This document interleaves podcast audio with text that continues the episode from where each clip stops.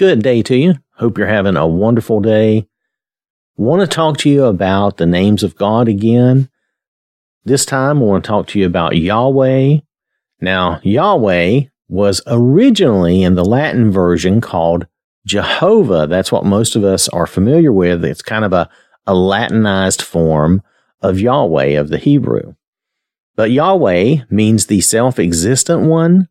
He has always existed and will always exist you can always rely on him because he is our eternal source of strength. And I have a couple of references here. There are more, but if we look at Genesis chapter 2, verse 4, this is the history of the heavens and the earth when they were created in the day that the Lord God made the earth and the heavens. Now, in this case, Lord, Lord is Yahweh. God is Elohim. Okay. I just want to make that point that out to you. We are going to discuss Elohim at some point too, but right now I want to focus on the Lord. most of the times in the Old Testament, when you see Lord or the Lord, it is Yahweh. Or if you prefer the Latinized version, a lot of us grew up with that. I grew up with that. It was Jehovah. So if you prefer that, that's fine.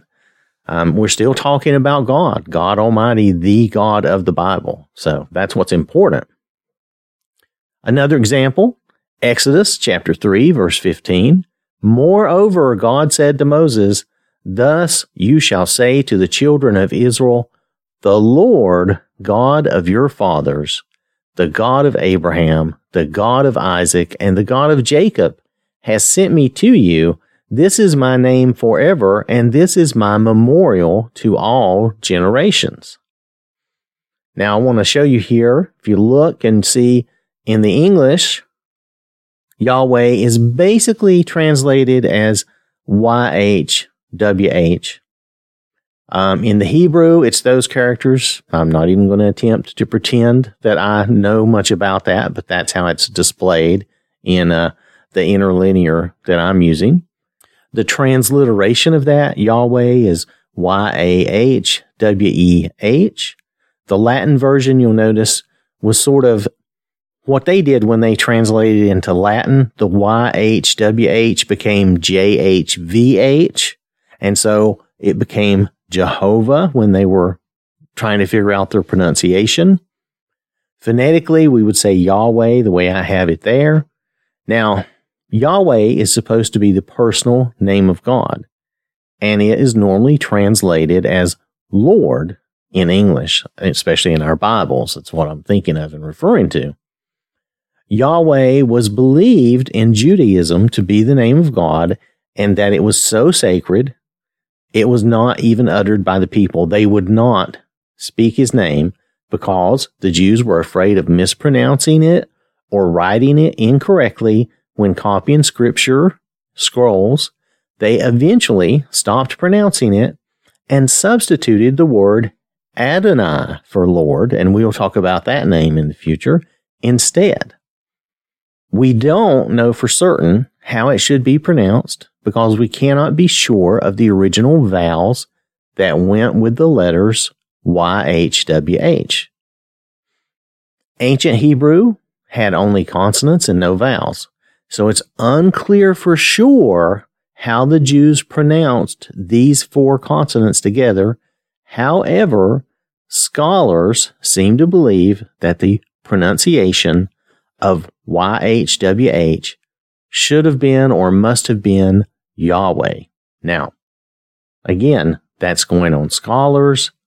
The best we can do now, there's no way to talk to these people and what they did originally way back when. So we're doing the best we can. Understand that. Now, to discuss just a tiny bit of that Latin translation and Jehovah, um, YHWH happens to be the Hebrew letters. Um, now, the Hebrew letters, I'm going to say these. The Y is Yod. The H looks like He. The W looks like Wall. And the other H is He again. Now that's just how they look to me. I'll try to show this on the screen. The theory of Jehovah and how that happened is that it was developed from, as I was saying earlier, the, the Latin translations, the YHWH were transliterated into Latin as JHVH by the Romans. And so then from there, when they were trying to put vowels with it to make it pronounceable, they uh, came up with Jehovah. So that's the that's the running theory, and I may have stated some of that as if it was just set in stone fact, but some of this is theoretical as far as how that came about being called Jehovah. Okay. But whether you say Jehovah or Yahweh, and I, and I admit that in my past, I always heard Jehovah growing up. I'm, I'm an older guy. Yahweh didn't really come around till about, for me, maybe, maybe 20 years ago, you started hearing more of that. Something to that effect. So, Yahweh, to go back to our original purpose is to look at these as characteristics of God. And I got off topic a little bit going through how this came about and, and how some of this is a little theoretical, okay? But it's okay as long as we understand when we're saying Yahweh, we're referring to the God of the Bible, this capital Y, capital H, capital W, capital H, the and that's English. That's not even the Hebrew characters. So we're doing the best we can to translate this over. And Yahweh is how we are saying the name of God. And we mean that as God, as the Lord. So again, the self existent one, he has always existed and will always exist. You can always rely on him because he is our eternal source of strength Let's see. Um, one other thing I want to mention: if we look closer at Exodus three fifteen, when we look at that verse, we see God being used in that verse multiple times over and over. It says, "God said to Moses." That that word for God is Elohim. Um, it says, "God of your fathers." That God is Elohim. It's where it says Lord. That is Yahweh. Uh, God of Abraham is Elohim. God of Isaac is Elohim. God of Jacob is Elohim. Elohim is actually a plural form of the word for God, which is El. And Elohim is technically a plural one, though they use that in this context as singular, meaning God, the, the God of the Bible. But it can be used for other things. Again, that's a name that we will discuss as well.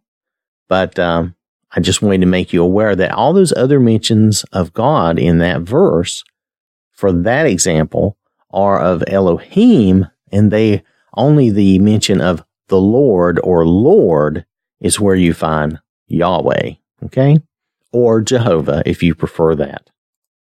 So, I want to thank you for listening. Hope you have a wonderful day. May the Lord bless you and keep you safe. And remember, God loves you.